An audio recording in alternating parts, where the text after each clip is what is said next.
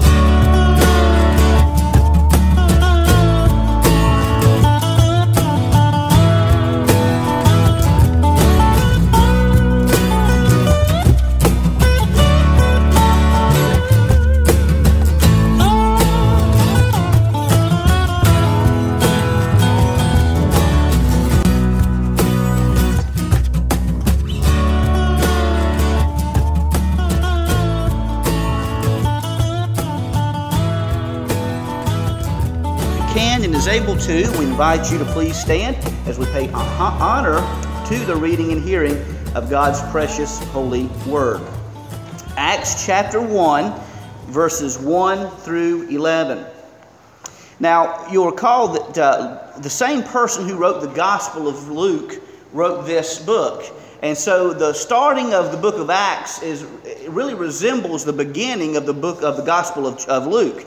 He says, In my former account, he's referencing to the gospel that bears his name, I made, O Theophilus. Now, the word Theophilus is a compound name of two Greek words, theos, meaning God, and phileo, meaning brotherly love. So put those two together, you have his name meaning lover of God. So in the former account I made, O Theophilus, of all that Jesus began to do and teach until the day in which he was taken up, talking about his ascension.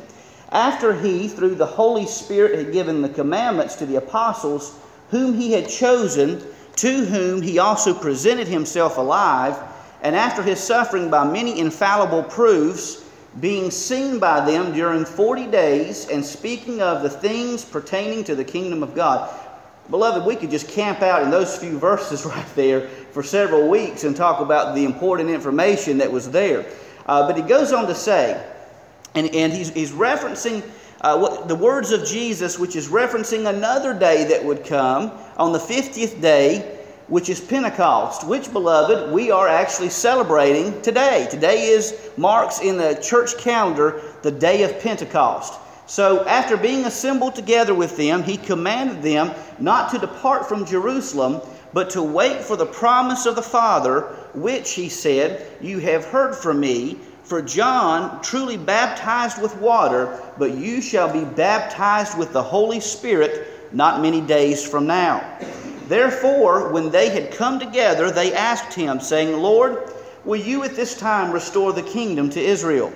And he said to them, now this was their whole, that's what they thought the Messiah was going to do all along. They had it in their minds that he was going to be an earthly king, an earthly ruler who would provide the kingdom back to Israel to get them away from the enslavement of Rome.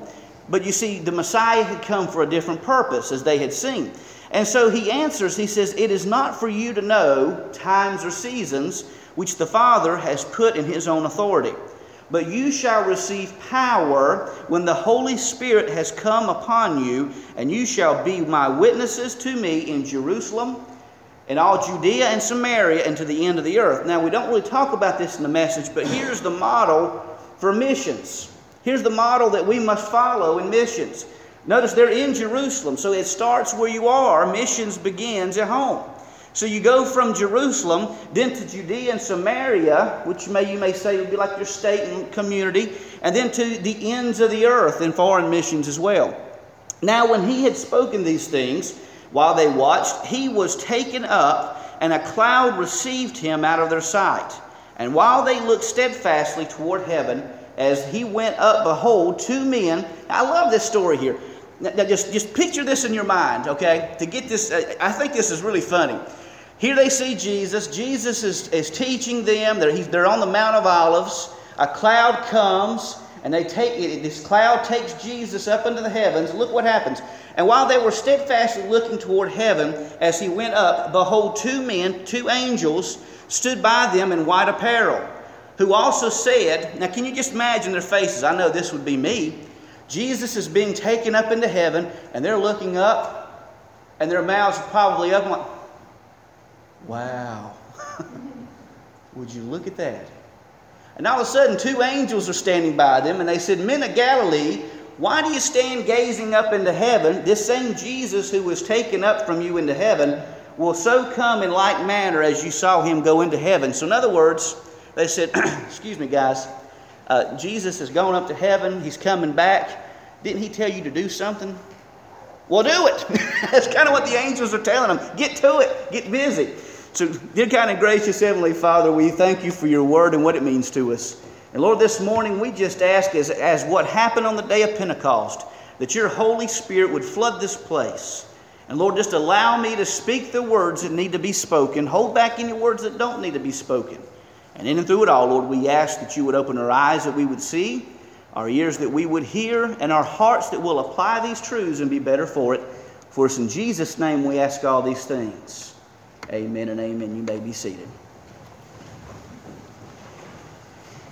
Let's, let's be honest. Uh, in, in church, it's sometimes difficult for we as a church people, and I'm speaking from experience, I'm speaking to myself. Sometimes it's difficult for us to, to, to, to, to get doing what we need to do. Amen? Sometimes it's difficult for us to do what we need to do, and sometimes we just have to be prompted to do what we're supposed to do or do what needs to be done.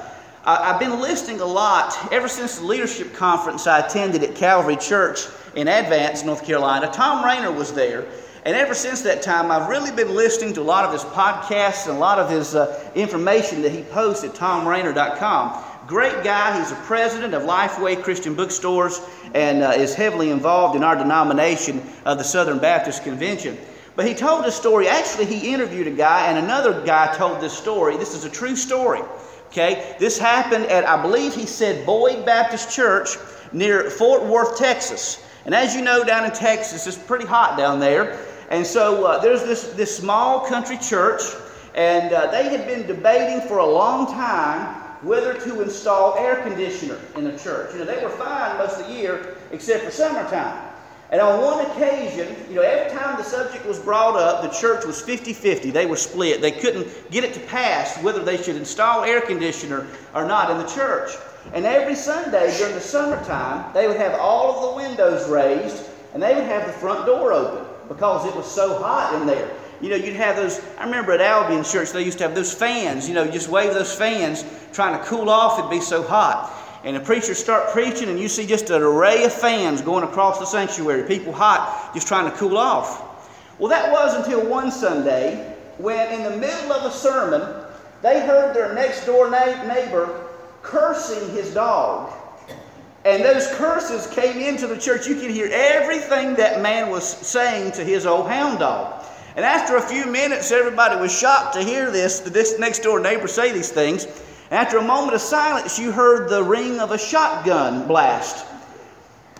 True story, I am not making this up. A few minutes after that, here comes that old hound dog running in the middle of the church through the front door, blood splattering everywhere.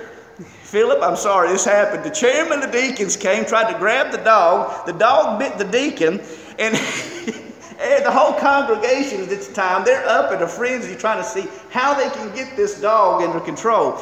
Well, luckily about that time, a group of deacons came and they, uh, they, they took the dog, they bandaged it up and took it back. They were able to, I think my understanding is that they were able to, to get the dog healed. But the moral of the story is this the next Wednesday, the church unanimously agreed to have air conditioner in the church. And by the next Sunday, they had it.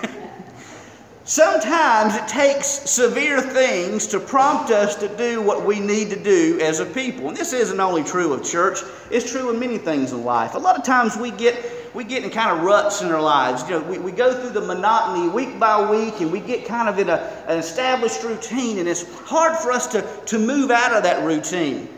Well, the same thing was true for the early disciples. They had their mindset set on what Jesus was supposed to be, and Jesus completely shattered that mindset that they had all, together. And so there were actually in this process, they wanted to just uh, stay in Jerusalem and be quiet.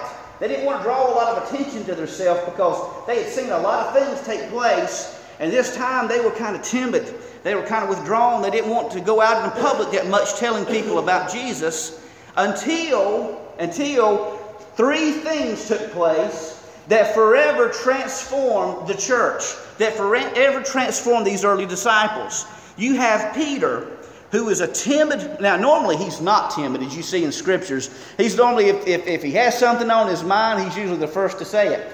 But when Jesus was being tried, remember uh, that night that Jesus was being tried, Jesus, uh, Peter, excuse me, denied three times that he knew Jesus.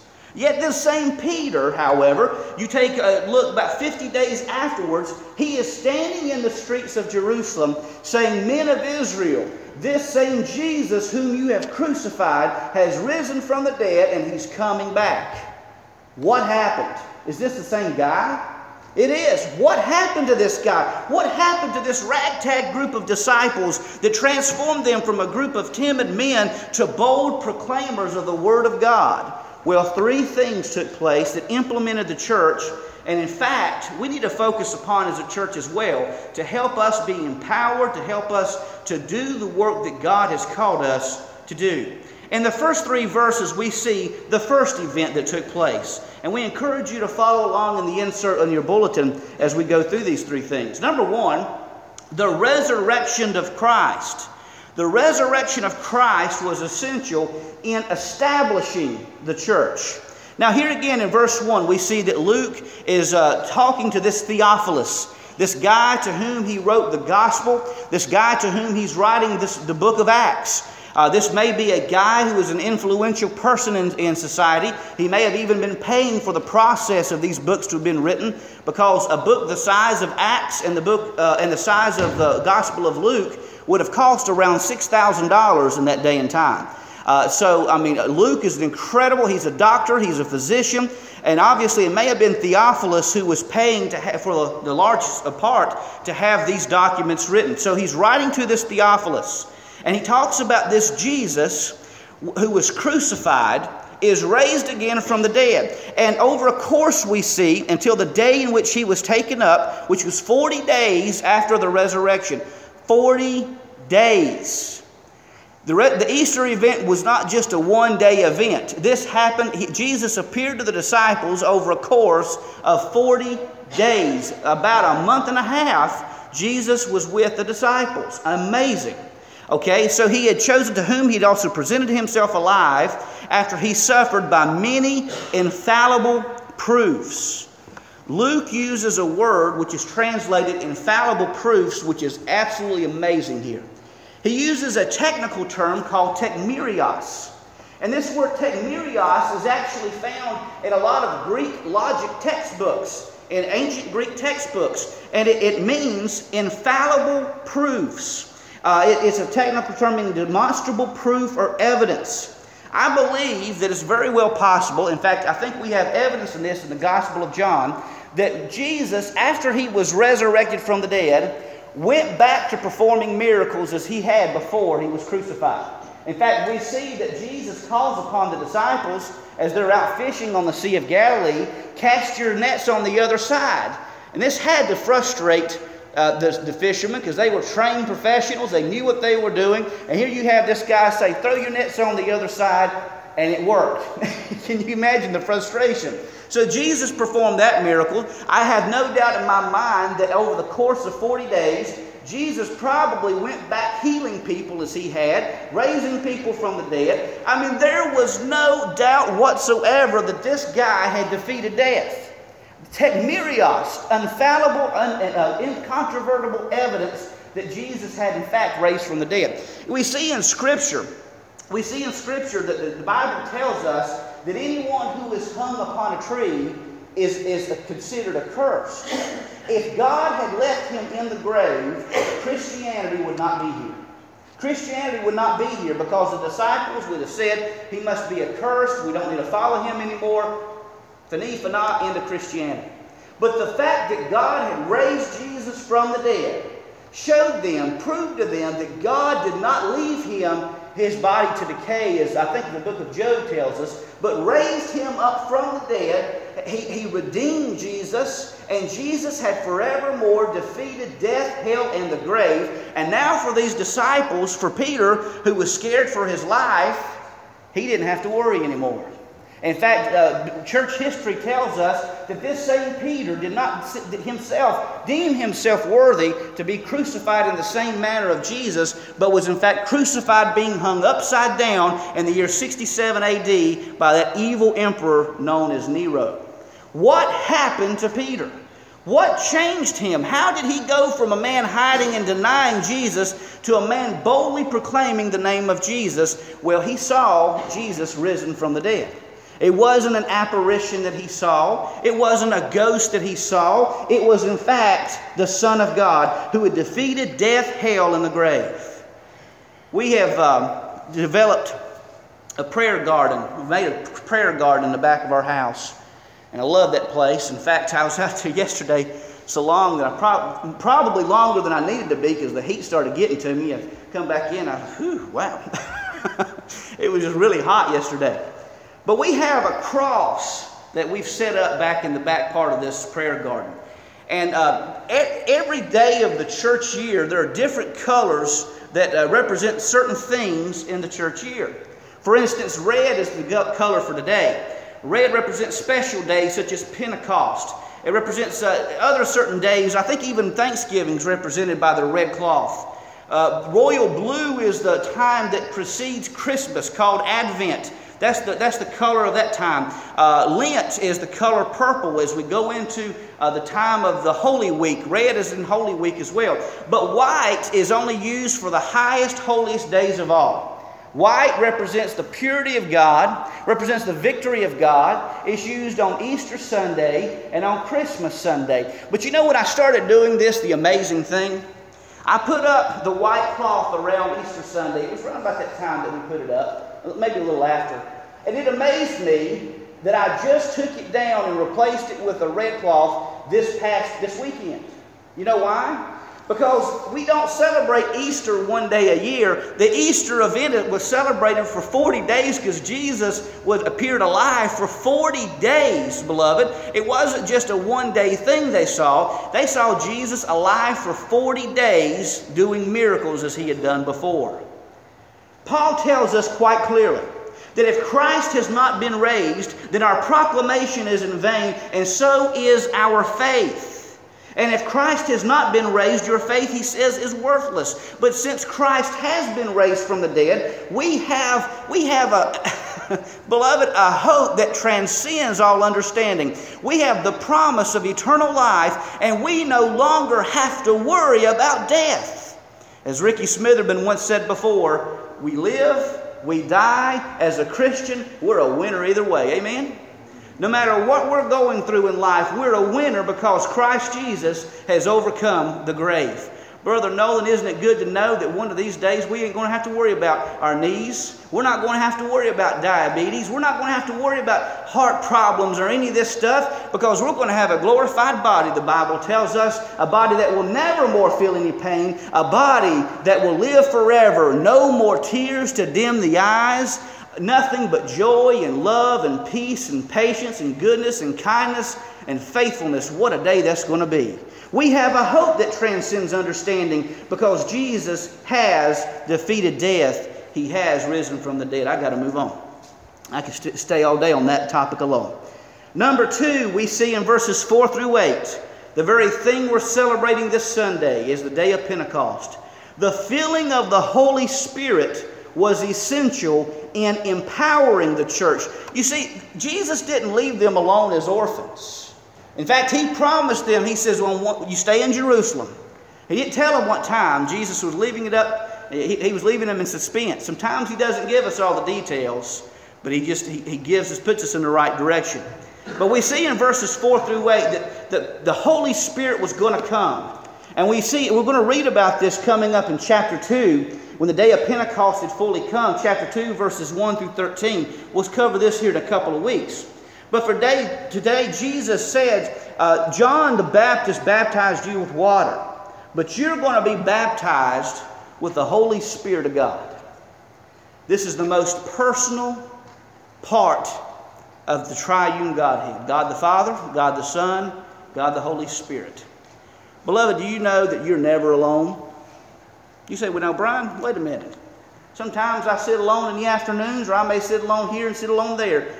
Not the case. If you are a born again believer and you've been saved by the grace and mercy and power of Almighty God, you know what happened? The Holy Spirit of Almighty God has come in your life.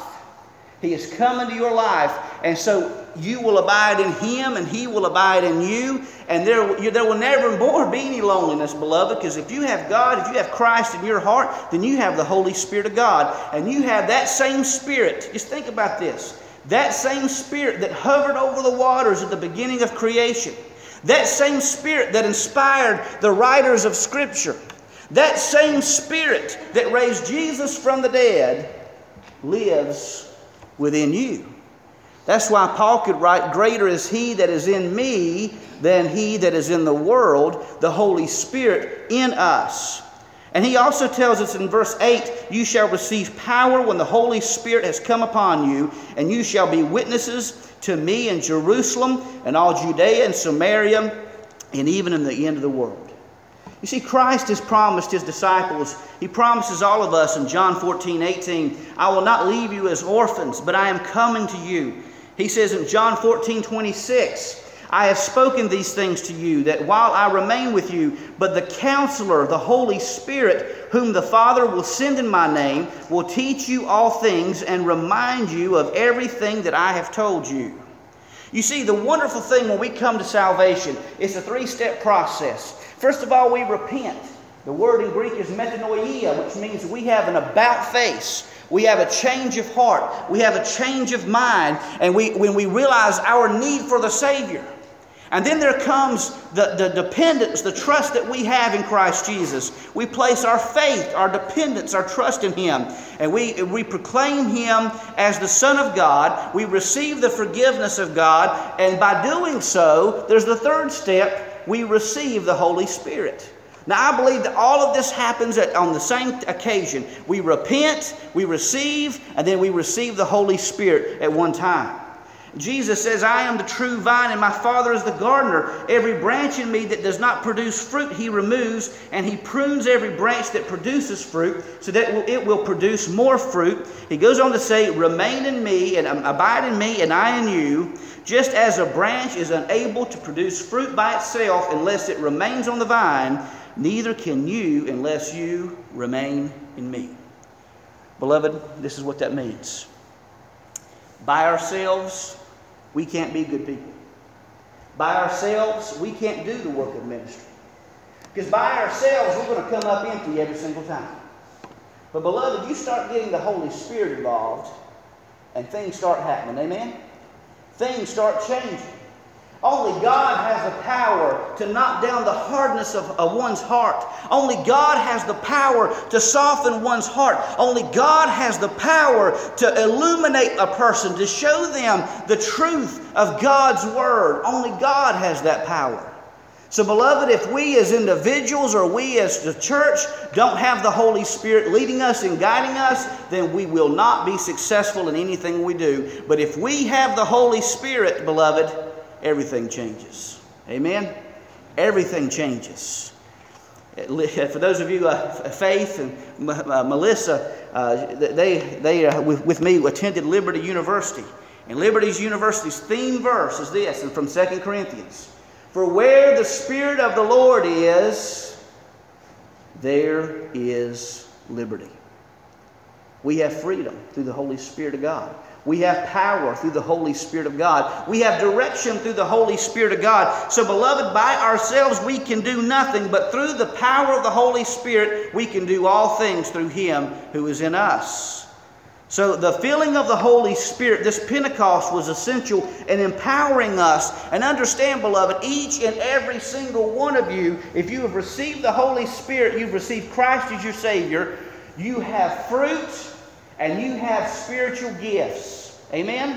You have spiritual gifts. Each and every one of you in here today has a spiritual gift given to you by God.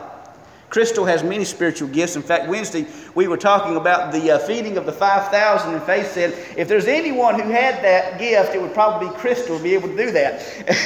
and I think most of us would agree.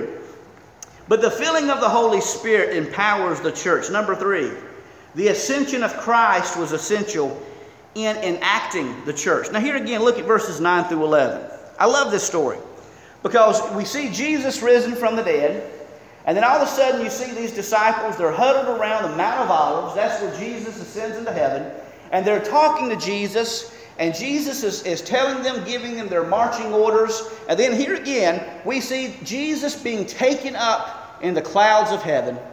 The, the Shekinah glory, the glory of God fills around Jesus, takes Jesus up into heaven, and they're looking up at Jesus going, Wow, wow, that's amazing. Did you see that?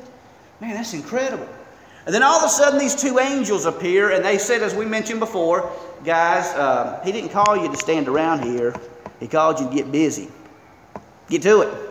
That's what they're basically saying. Get to it. Get to it. If Jesus had stayed here on the earth, which he could have done, if he had stayed on the earth, we may not have depended on him the way we would have if he ascended into heaven. By ascending into the, to heaven, he sits at God right, God's right hand. Uh, we understand that he is our advocate. Uh, by sitting on God's right hand, of he, from whence he will come to judge the living and the, and the dead. And so we, uh, we understand that. But you have to understand something about the Holy Spirit. The gift we have with the Holy Spirit is empowering us. We have the presence of Jesus with us through this Holy Spirit to do great things for Christ. You have the power within you. You say, now, now I don't know about talking to that person. Through the Holy Spirit of God, you have the power to reach people that you didn't know that you could. Maybe a simple act of kindness will be used by the Holy Spirit to lead someone to Christ. You never know. A simple act of kindness may do just that. The thing about the Holy Spirit is, He will often move us from our comfort zones. Now, if you want to be comfortable, you may not want the Holy Spirit in your life. Because I'm going to tell you, if I do something wrong, no one has to tell me. I have the Holy Spirit of God already convicting me. If I do something wrong or I say something wrong, He's already in me convicting me that what I did was wrong. He said, Brian, you need to make it right. The Holy Spirit doesn't come in our lives to make us comfortable. He comes in our lives to make us powerful. He comes into our lives to make us useful for the kingdom of God and to do great things because of Christ, our Savior. True ministry is found in evangelism and discipleship. It's found in us being willing participants, being used of the Holy Spirit to go out and do great things for Christ. Now, let me just simply close with this. Many times, doing ministry is just simply telling someone about what Jesus has done in your life. Maybe it's just simply telling someone how you've experienced Christ in your life. Maybe it's, it's, it's, being used of Him to just, uh, uh, to just tell people about the great wonders of God. A Chinese farmer, after having catar- his cataracts removed from his eyes, made his way from the Christian compound to the far interior of China.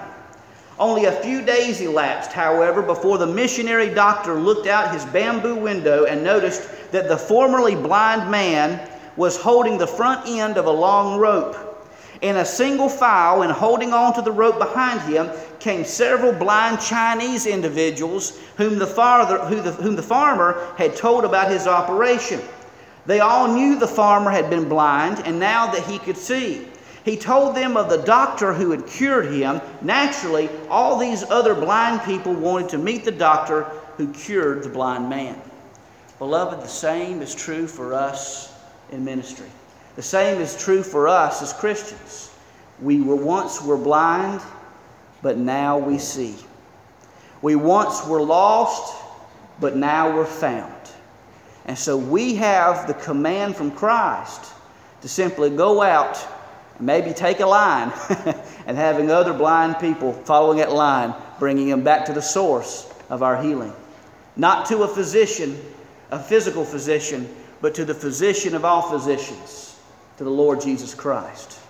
So, because of the resurrection, because of the day of Pentecost, and because of the ascension of Jesus Christ, we have established the church before us. Christ has established the church for us, and we can do great things if we'll simply trust upon Him and depend upon Him and follow His will and His command.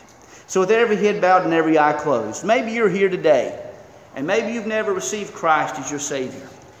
And by doing so, maybe you've never received the Holy Spirit as He comes down upon those who receive Him as Savior and God.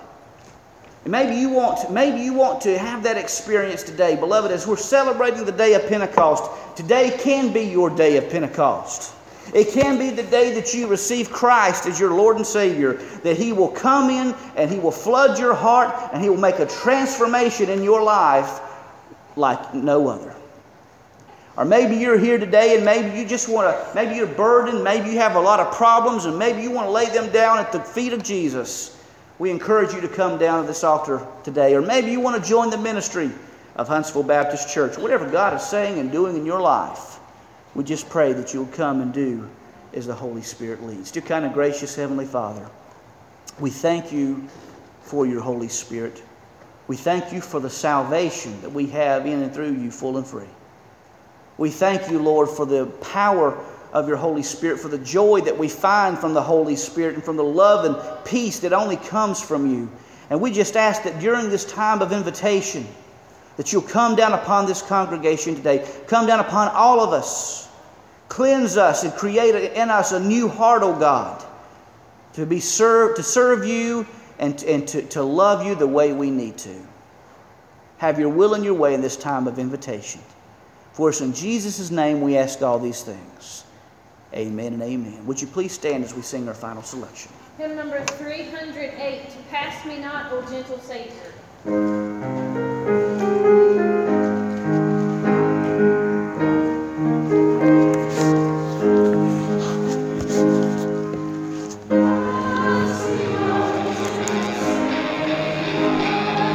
Are you looking for something that will train you in Christian apologetics, but you don't have time to commit to a long term program?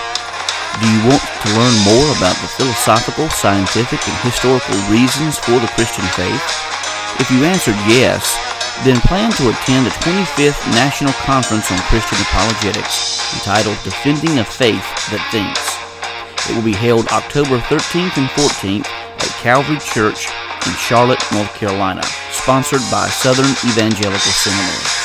Among the speakers include Michael Brown, Norman Geisler, Gary Habermas, Ken Ham, Richard Howe, Greg Koukl, J.P. Moreland, SES President Richard Land, Jay Richards, Hugh Ross, Frank Turek, J. Warner Wallace, and more than 30 additional speakers. Early bird pricing lasts until August 1st. For more information, go to conference.ses.edu. I plan to be at the 25th National Conference on Christian Apologetics. I hope to see you there. Once again, this is October 13th and 14th at Calvary Church in Charlotte, North Carolina. Go to conference.ses.edu. The National Conference on Christian Apologetics, defending the faith that thinks. Life liberty, and the pursuit of happiness. Our great nation was built on these simple principles. So was our university. Find your greatness at Liberty. Online or on campus, discover more at liberty.edu. It's the difference between a job and a career.